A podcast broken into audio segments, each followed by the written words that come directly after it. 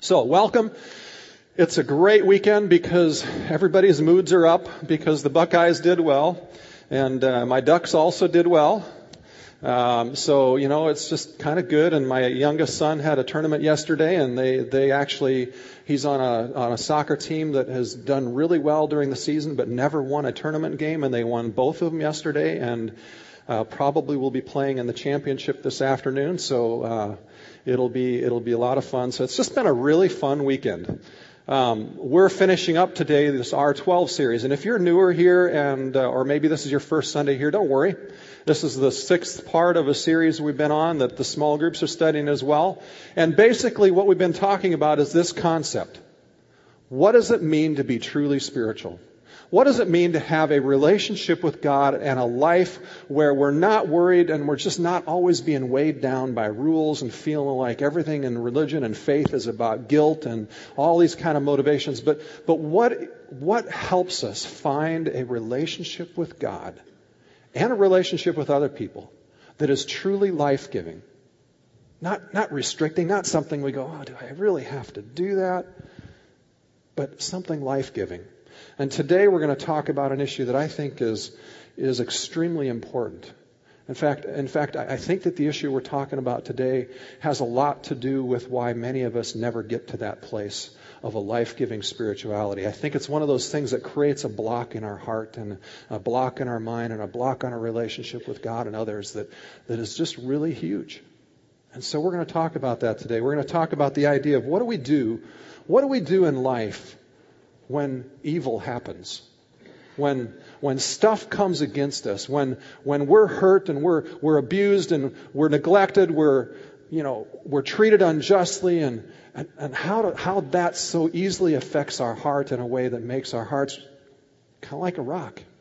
We carry around these things in our life that are just heavy and, and, and, and we find ourselves having to protect ourselves from God or keep God at a distance because we're really not sure if we can trust. We're, not, we're really not sure if we can open up because we've been burned. How do we deal with the evil that comes against us? And how do we overcome it in a way that allows us to stay open and, and live life in this amazingly life giving spirituality and joy and peace that God wants us to live in?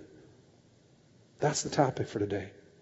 And you know, as I was thinking about this, I, I thought back to one of the more dramatic experiences that we, that my wife and I have faced in ministry. It was in the mid 90s. We were pastoring in Tulsa, and there was a there was a guy coming to our church who was very successful, and on the fast track. He was just on the fast track in his firm and fairly high up already, and just making a ton of money and driving his Jaguar to to church, and and you know just he was he was a he was a go getter. But he was having marriage problems and he was trying to get into counseling and, and he was in our counseling center for a little bit and then all of a sudden one day uh, somebody comes in the office and says, you got to look at the paper and turn the news on.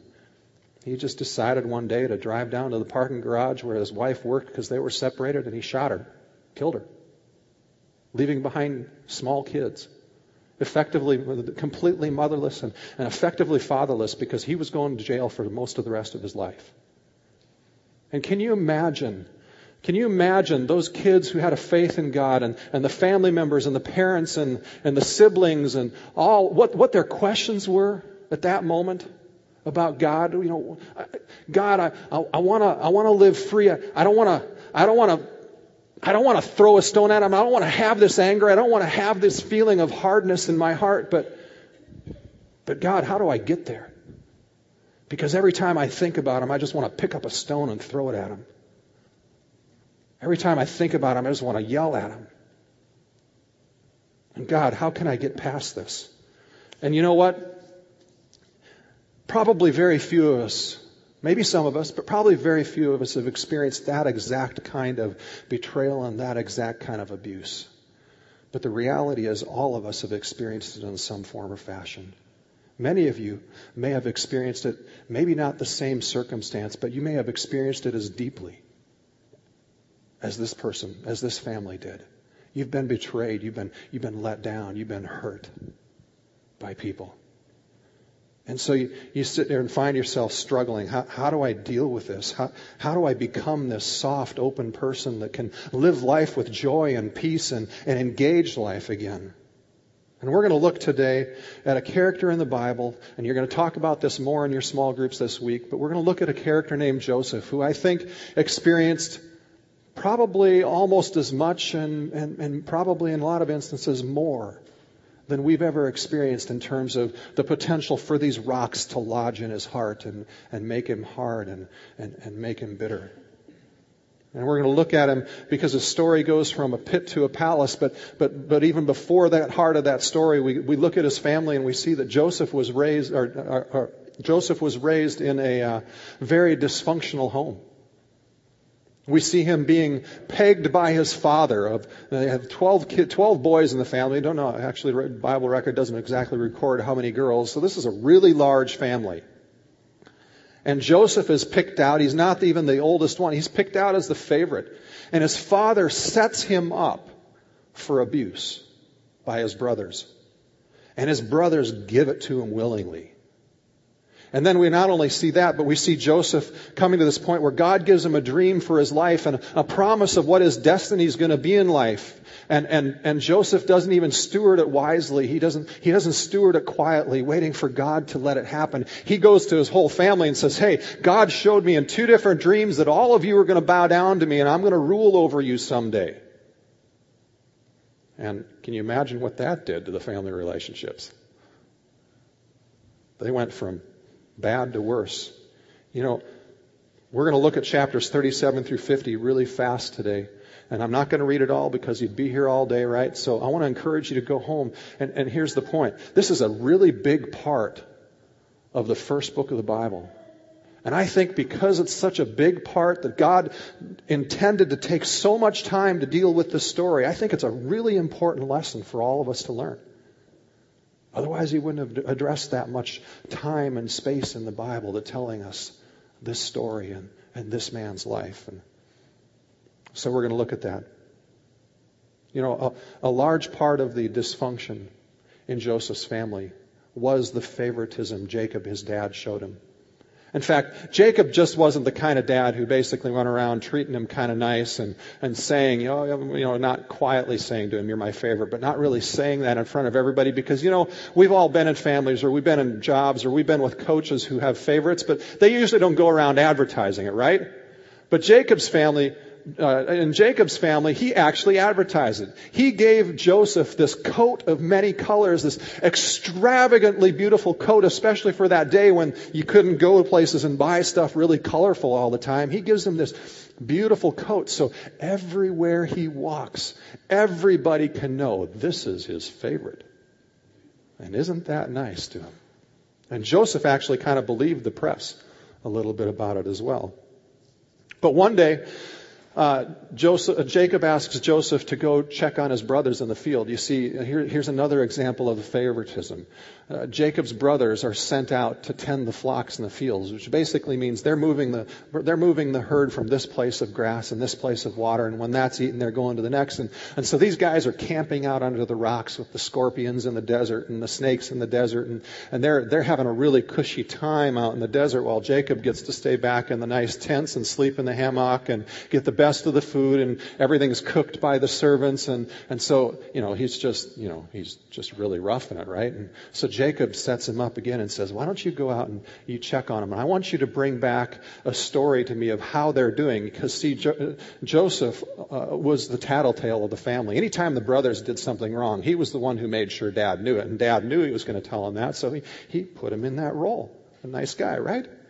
So Joseph is out sitting there walking through the countryside trying to find his brothers, find where they're at the, at the latest moment, and he walks over a hill and his brothers can see this beautiful coat from, you know, a mile away, so they have plenty of time to get worked up before he gets there. And by the time he gets there, the long and the short of it is his brothers are all sitting there going, I'm gonna, we, we want to kill him. I mean, they're so worked up, we want to kill him. And, and finally, one of the brothers talks them out of that, and instead they, they mercifully sell them into slavery to some passerbys who are on their way to Egypt to sell slaves and goods in, in Egypt. And, and they take his coat of many colors and they stain it with lamb's blood and take it back to his dad and say, ah, Joseph got killed by a wild animal, sorry. So Joseph goes from the lap of, of, of cushy favoritism to the most desperate of situations within a few minutes. Can you imagine what he's going through? Can you imagine yourself at 15 to 17 years old, which is what he's estimated to be about this time? Can you imagine yourself having gone from the comfort of dad to being tied up behind a cart, getting whipped every time you fall behind on your way to be sold in a human meat market in, in Egypt? Or, or can you imagine, if you can't imagine that for yourself, can you imagine your kid of 15 to 17 being in that role? And the pain and the, and the betrayal and the level of desperation, the level of abuse the level of abandonment and rejection that's gone on. And we find him in, in Egypt and being sold in the human meat market to a guy named Potiphar, who we find out is, in, in our language today, is basically the head of the secret service for Pharaoh. He's, the, he's head of the bodyguard for Pharaoh, and he's head of the, he's head of the royal prison that holds all the political prisoners, and, and he's a really big wig. And Joseph gets sold to him, and and we find that Joseph has these gifts of interpreting dreams and these gifts of leadership and administration. And, and for whatever reason, he just prospers. And, and everything he sets his hand to as a servant does well. So eventually, Potiphar, this very powerful man, basically says, Hey, I got better things to do. I gotta, gotta make sure Pharaoh doesn't get killed. And I gotta, I gotta go out and hunt down all the political threats and put them in jail. So here, you take care of my entire household. I trust you because you're a trustworthy person and you're working really well. But then we, we quickly find in the story that, you know, as a powerful man of that era, is he has this beautiful wife, probably this trophy wife, because he's next to Pharaoh and he can have whoever he wants. So he's he's got this beautiful trophy wife that the power power people would have, and and and and here is Joseph walking through the household at at about 17 to 19 years old in that range, and and this beautiful, gorgeous power trophy wife comes to him and says, "Hey, my husband's gone. Come sleep with me. Let's just let's just have some fun. Come on, come on, sleep with me." And Joseph basically says to her, he says, I will not betray your husband who's been good to me. And I could never, ever do this against God. It's interesting. I mean, can we imagine a 19 year old abandoned at that level? Forsaken at that level, rejected at that level, being offered such a huge temptation. And yet, for some reason, Joseph has these convictions that God can be trusted and he needs to be trustworthy doing things the way God wants him to do. And he says no. But, but as the story goes on, we find that one day he ends up in the house alone and she's been continually trying to tempt him. He, ends up in the house alone with her one day and she grabs him and tries to forcibly get him to sleep with her and, and he lets her rip his coat off and he runs for the hills and, and then Potiphar comes home from work that day and, and she says, Hey, I've got his coat. This Hebrew tried to rape me. And once again, once again, Joseph goes from the lap of luxury and the, and the comforts of life and, and the comforts of success in less than 24 hours to being in prison. And these aren't like prisons that we have today. These aren't like the minimum security prisons that people like Chuck Colson and all these fancy guys go to where they get to have exercise yards and they get to play games and maybe they even get to do a job and have some meeting. These are prisons that are filthy these are prisons that don't have latrines that are normal. Just, it's just gross, ugly. In the, in the winter, it's cold and damp and, and you never get enough to eat. And in the summer, it's hot and you're sweating like a pig and the water tastes horrible. And Joseph once again ends up in that boat.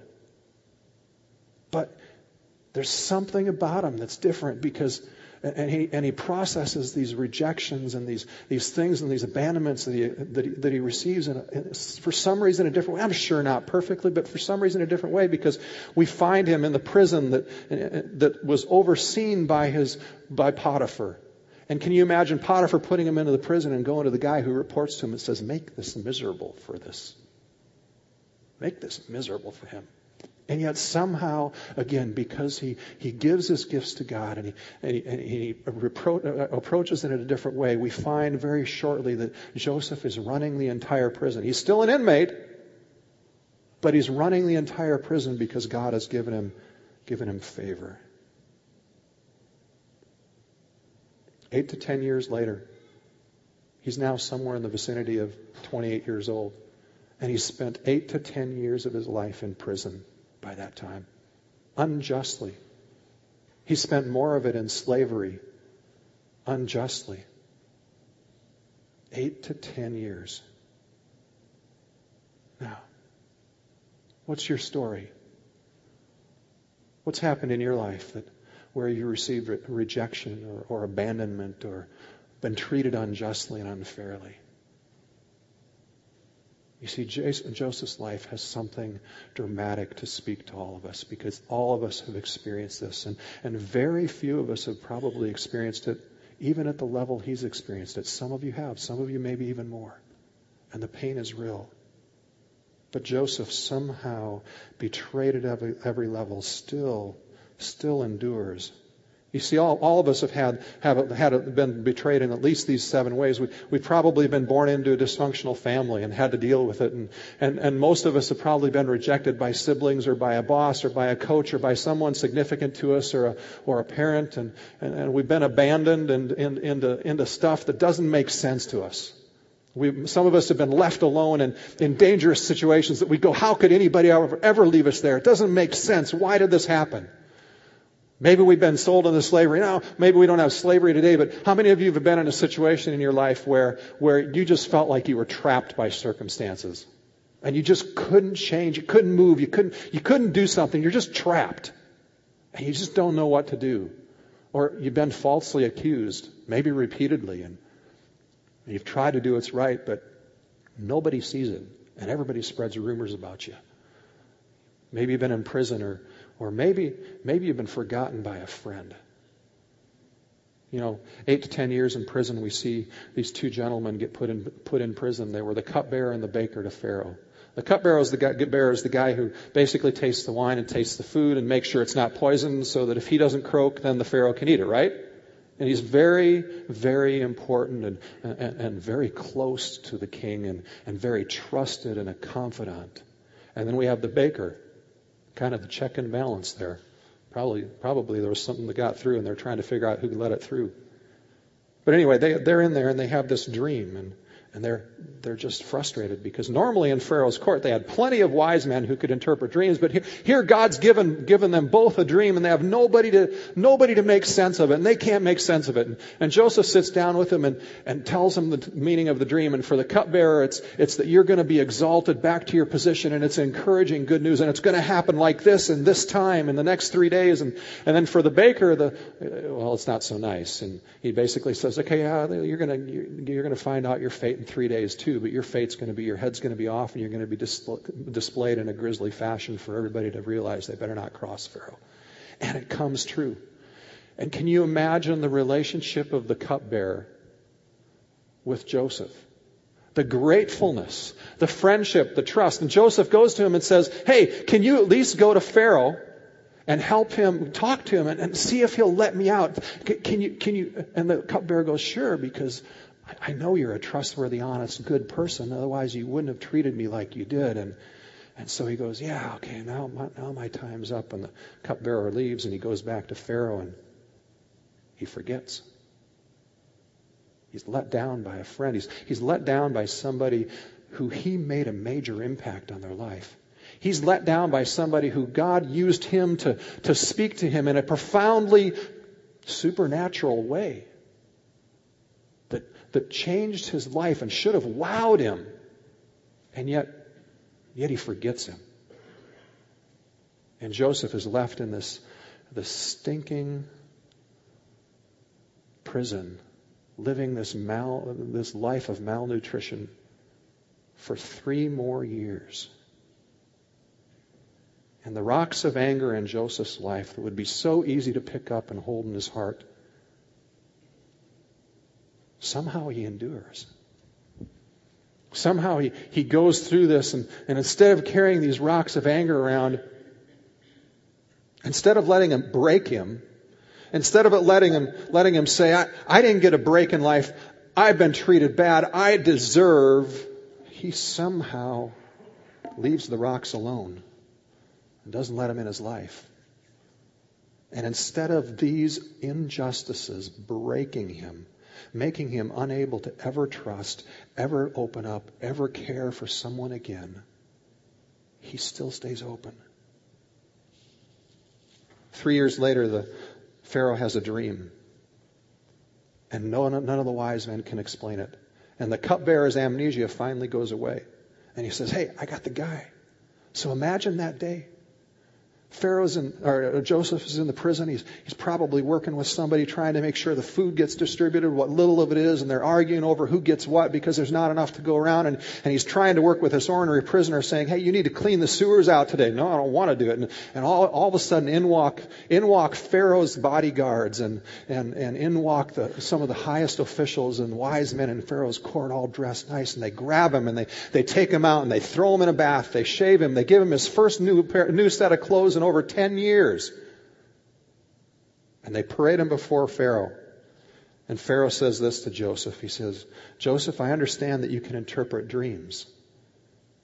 And Joseph, this, this gifted guy who we already know has the gift of interpreting dreams, says back to Pharaoh, actually, Pharaoh, no one can do that. And if you're watching this as a movie script at the time, you're probably sitting in there, sitting in your seat going, you idiot. You know you can do, you know God's used you to do this. This is something you've done before. But, but see, Joseph is not the same Joseph he was 10, 12 years ago. The trials and the circumstances of his life have caused him to, to learn that surrender and putting all your chips in the middle, not holding anything back to God is, is how you need to live, that you, that you can trust him completely. And that, and that he's, he's got this sober self-assessment of himself, which we talked about a couple weeks ago now, where he doesn't have to bolster himself anymore. He doesn't have to prove that he can do this. And, and, and he knows it's not him. He knows that it's really God who's given it to him. And so he says, no, actually, Pharaoh, no, no one can do that. And then he goes on to say something even more audacious in the context. And he says, only God can. And the reason this is more audacious is because you gotta realize, in Egypt, they had many gods. They worshiped many gods. And here's this prisoner who was just dirty and filthy and stinky and without hope an hour and a half ago.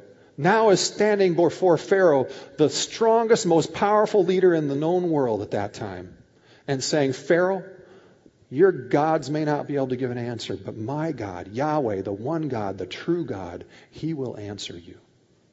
And he's even standing up to Pharaoh from the very beginning because he's a different man, because he trusts God's character and he trusts God's promises. And because he trusts those, because he believes that God's promises are true to him, because he believes that God's character is faithful and he will do what he says, he realizes that God is in control and he lives life like God is in control.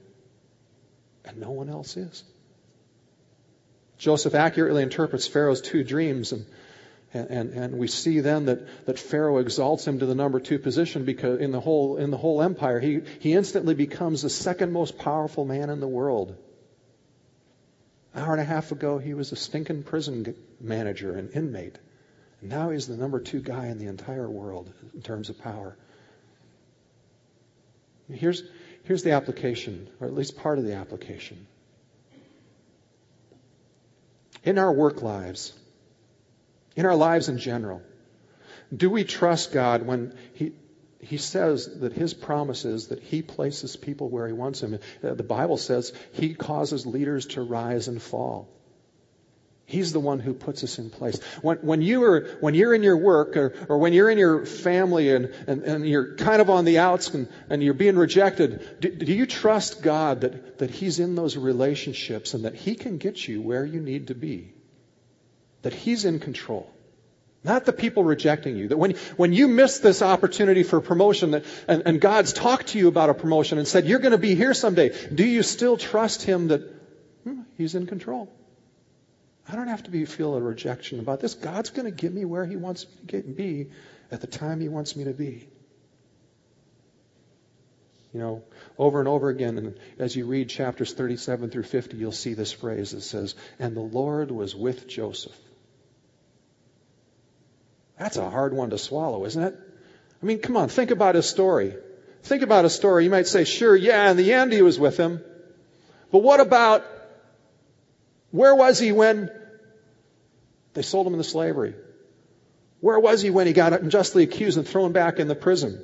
Where was God? If, if the Lord's with him, then these things shouldn't happen. And isn't that what we say in our life a lot of times with our lives? We say, if God's with me, if God's really true, if, then this shouldn't be happening, right? Isn't that, isn't that what we struggle with in life? and in our trust of God. But, but somehow Joseph, by faith, was able to just really say over and over again, God really is with me. You see, there's, there's a couple things about the way he responded to evil. First, he responded to evil simply by surviving. You know what? Honestly, when you've been desperately abused or abandoned or neglected or whatever it is, whatever word you would put on the, the hurt that you've experienced from someone in the past, what, you know, maybe, maybe that's almost too big, but, but, but when you think about, you get frustrated in life or you feel bad about yourself, who comes to mind that you argue with and wish you could just put them in their place? You know, maybe it's a coach, maybe it's a dad, maybe it's a, maybe it's a mom, maybe it's, I don't, maybe it's a boss. I don't know who it is, but who comes to mind for you when you, when you want to pick up that rock of anger? Most of us have a person like that. And, and sometimes just surviving those instances is, is, is good enough. I mean, if you walk home and you, you see a sign on the refrigerator that says, hey, uh, uh, you know, we've been married 20 years, but I'm, I'm leaving because I don't love you anymore. Know, sometimes just surviving is good enough. Sometimes, sometimes surviving is good enough when you're in a in a business partnership with somebody and you find out that this nice Christian businessman you were working with, who was so honest, just embezzled everything and left you with the debt, and possibly with the legal hassles and the charges. And you know, sometimes surviving is is just an A. Getting an A just for surviving. But Joseph went beyond that as well, and, and he learned to thrive because, because he realized he had this sober self assessment that God gave him gifts. God gave him talents. And, and you, you, know, for Joseph, it was like he, he didn't wait for the door to open for him. He, he didn't wait for the big break or the opportunity. He just, he just gave his gifts to God wherever he was because for him, that was part of being all in with God. It doesn't matter where I'm at, God. Wherever I'm at, whatever I'm doing, my gifts that you've given me are yours. So I'm just going to give them to you. Whether it's, whether it's being the favorite son or, or, or whether it's being drugged behind a cart being sold as a slave or, or whether it's in a prison or, or wherever it is, God, I, I'm just going to give you the best wherever I'm at right now. I don't have to wait for the big break. The big break isn't holding me back from anything. I can do it right now. But it's so easy. I don't know. I mean, I've experienced this. I've struggled with this. I get to the point in life sometimes where things aren't going well and I just start going, oh, I just deserve, I just deserve life. Life's not fair. And I deserve a break. I'm going to go home and eat some chocolates and I'm going to have some ice cream and I'm going to eat some pizza and I'm going to sit in front of the TV and, and maybe someday I'll, I'll be on the biggest loser. Because that's how I feel. Right? But Joseph somehow just jumps in. He just continually in life develops this habit of I trust you, God, so here's my gifts. I, I trust you, God, so here's my gifts. This, this really stinks, but I, but I trust you, God, so here's my gifts. You know, it's so, so easy to not do that.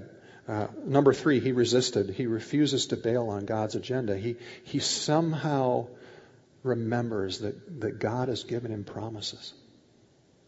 And it's so easy sometimes when, when we get in that to, to, to, instead of remembering the promises and being quiet because we're frustrated and stressed and, and instead we, we try to escape or, or we try to we try to medicate the pain and, and you know we just say okay just that one extra glass of wine and and and or or we go I, you know I've got this back medicine and and it makes me feel good and I don't have a hurting back today but I've had a really rough day and it, and it just kind of starts there. So we start taking that or or or maybe it's like uh, maybe it's like I've been walked out on and I've been abandoned and nobody loves me. And so the next time somebody offers to sleep with me I'm just gonna I'm just gonna go ahead and enjoy. I mean why not you know because I, because God isn't here, or, or maybe I'm just going to spend some time watching late night HBO and, and, and getting my needs met that way for a sense of excitement or belonging or, or, or, or whatever. And, or sometimes we, we just decide, ah, forget church. You know, I mean, it hasn't worked. It hasn't helped anything. Life is still really cruddy right now. So I'm just going to go buy a boat and I'm going to use the money that normally I'd give to the church to go have fun because, uh, you know, so far following God isn't making life that fun. And, and so I'm just going to take care of the pleasure piece and the happiness piece on my own. And, and the problem is that when, when life becomes more about pleasure than purpose, we'll find ourselves in this place of, of being trapped, in this place of, of religious performance. When, when life becomes more about me than about my surrender to God, life gets out of whack and, and we're going to experience this spirituality that's dead and shame driven and, and awful to be a part of. And, and, and when purpose gets defined as God's purpose for me is to be, is to be always happy, to, to always have this sense of happiness versus, versus when purpose is defined as, as God, you've given me these wonderful things to walk in, and, and I got to work this stuff out and following you, and, and I got to lay down my life like Jesus laid down his life for a higher ideal that, that's more important than just the happiness. If, if happiness and pleasure become the goal, become the focus, instead of purpose and a higher ideal and surrender, we, we'll be stuck. We will experience a dead spirituality. You see, when we face difficulties, whether God initiates them or whether He allows them because He's given free will, the reality is that God's plan is good for us. His plan is to bring peace and meaning and fulfillment and depth and life and, and joy and all the good things of life. And it's so easy for us to look at the human things that happen to us and, and make them really big rocks that, that make us hard instead of continuing to believe that, that yeah, these human sized evil plans aren't anywhere near the God sized good plans that He has for me. You see, God orchestrates even the bad stuff to bring about his highest good. So Joseph waited on God's time and place as well, and, and that kind of illustrates this because, because here's the deal. If Joseph had never been treated as the favorite, and his brothers had never been angry at him, he wouldn't have been sold into slavery. If Joseph hadn't been sold into slavery, he wouldn't have been sold to Potiphar. He hadn't been in Potiphar's house, he wouldn't have been accused unjustly by Potiphar's wife and ended up in prison where he could interpret some guy's dreams and eventually go and interpret the dream of the Pharaoh himself and, and then be put in this place of greatness and, and goodness and, and blessing to, to millions. Really. Somehow, God's plan of 13 years ish of adversity. We're all orchestrated. It doesn't forgive, it, does, it doesn't remove the evil. It doesn't diminish the fact that so much of this was wrong and evil, but somehow God is able to either decree or turn everything that happens in our life for His purpose. To get the right man in the right place at the right time for the greatest good and for the benefit of even that man. You know, the people who did us evil, they don't have the power to ruin our life. The small, and I don't want to diminish the pain by saying this, the small human sized evil that we've experienced it's only small because it has no comparison to the great big good plans God has for us. And this whole series, if nothing else, has been about how we can live in that. How we can really learn to trust God's character and God's promises. And, and finally, Abraham, uh, Joseph grew he faced his issues and he forgave. And, and we see this in the fact that in Egypt he, he got married and he had a family. And you know what he named his first two kids? His first two boys? He named them Manasseh and Ephraim. Manasseh means I've forgotten. I've forgotten how my dad set me up for all this abuse. I've forgotten how my brothers abused me. I've forgotten the injustice of being thrown into prison. I've forgotten and I've left it behind. I've moved on. And Ephraim, his other son's name, means fruitful. I've moved on into the goodness that God has given me. He even named his kids to tell the story of his journey with God. You know, it's so easy and to forget to be silent, but but sometimes we just need to be silent We need to be, we need to have solitude when we've gone through stuff like this. And we need to look out of our prison because many of us feel like we're in a prison with what we've experienced. And we need to look out at the stars from our prison and we need to remind ourselves of the promises that God has made, which I'm sure Joseph did many evenings in that prison.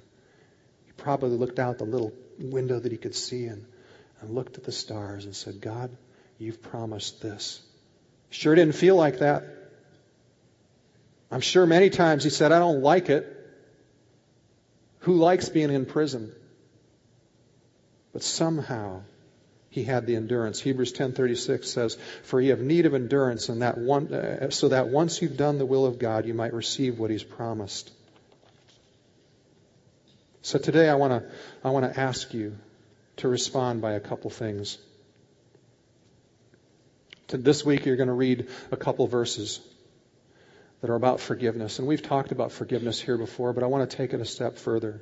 Forgiveness is a choice. The first thing we do is we stand up and say, God, I'm going to choose to forgive. I don't feel like it. I don't want to do it, but I'm going to choose to forgive. I'm going to choose to forgive so that I can lay this rock down and not want to throw it anymore. Eventually, hopefully, God, as I choose this, this rock's going to go away and I'm not going to be tempted to sling it anymore because this does not make me feel good. It's heavy.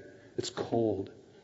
But I want to go beyond that, and you're going to read this this week in Romans 12:14. It says, it says this is the next step we do. It says, "Bless those who curse you, bless and curse not." It's a command.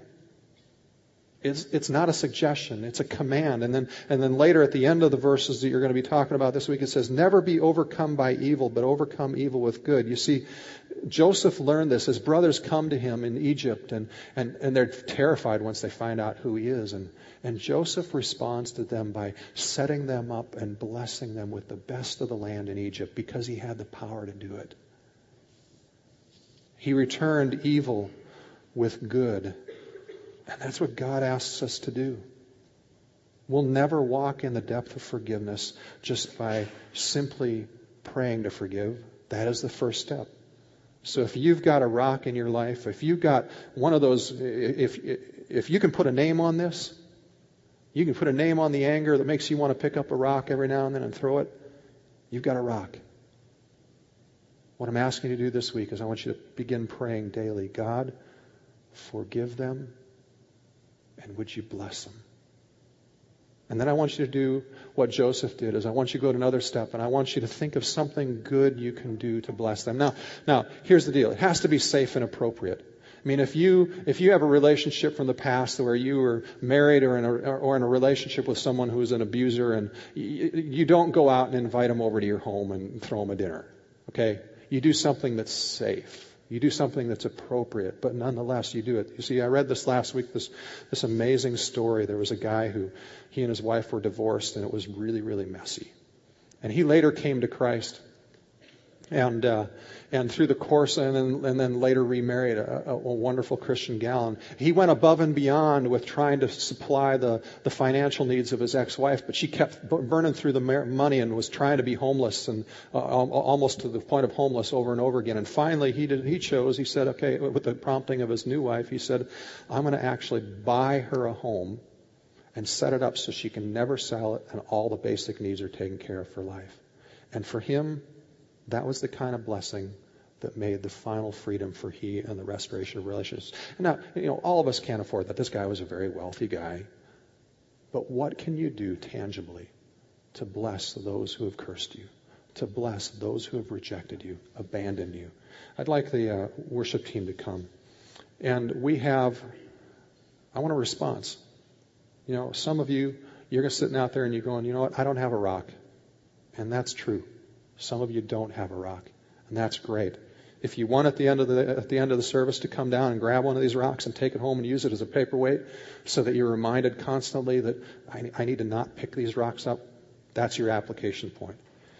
If you've got a name on this, if you've got a face associated with this, uh, there's no pressure, but sometimes an active response is just a really helpful thing. I want you, while the band is playing some instrumental, to come down and grab a rock. And, and I don't want you to write anything that's going to reveal a person's identity on it. But, and you don't even have to write anything on it at all. You can just come up and say, God, I'm taking this rock, and, and you know the person's name, you know who they are, and I'm just going to lay it down. I'm going to get rid of it. And don't throw it too hard, it'll bounce back. If you got open toed shoes, it might hurt, right? If you want to, go ahead and grab a pen. There's pens here uh, and there, and just write how they hurt you. Maybe you're just going to say, abandon me. Maybe you're going to say, abused me. And would you just lay it down and say, God, I'm choosing to forgive. And Lord, show me this week what I can do to bless, not curse. Take a moment. No pressure. But a response sometimes really is a good, healthy thing. So we'll just we'll just sit for a minute with it. And anytime you're ready, take action.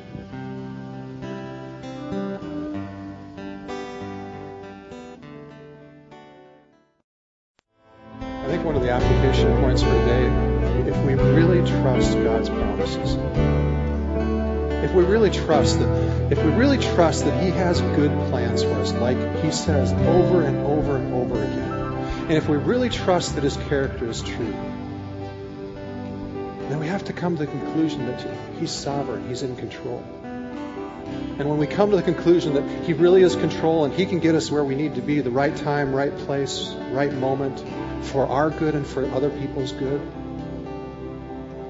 then we can realize that things don't happen by accident. And really, the truth is, I am never a victim. I'm never a victim.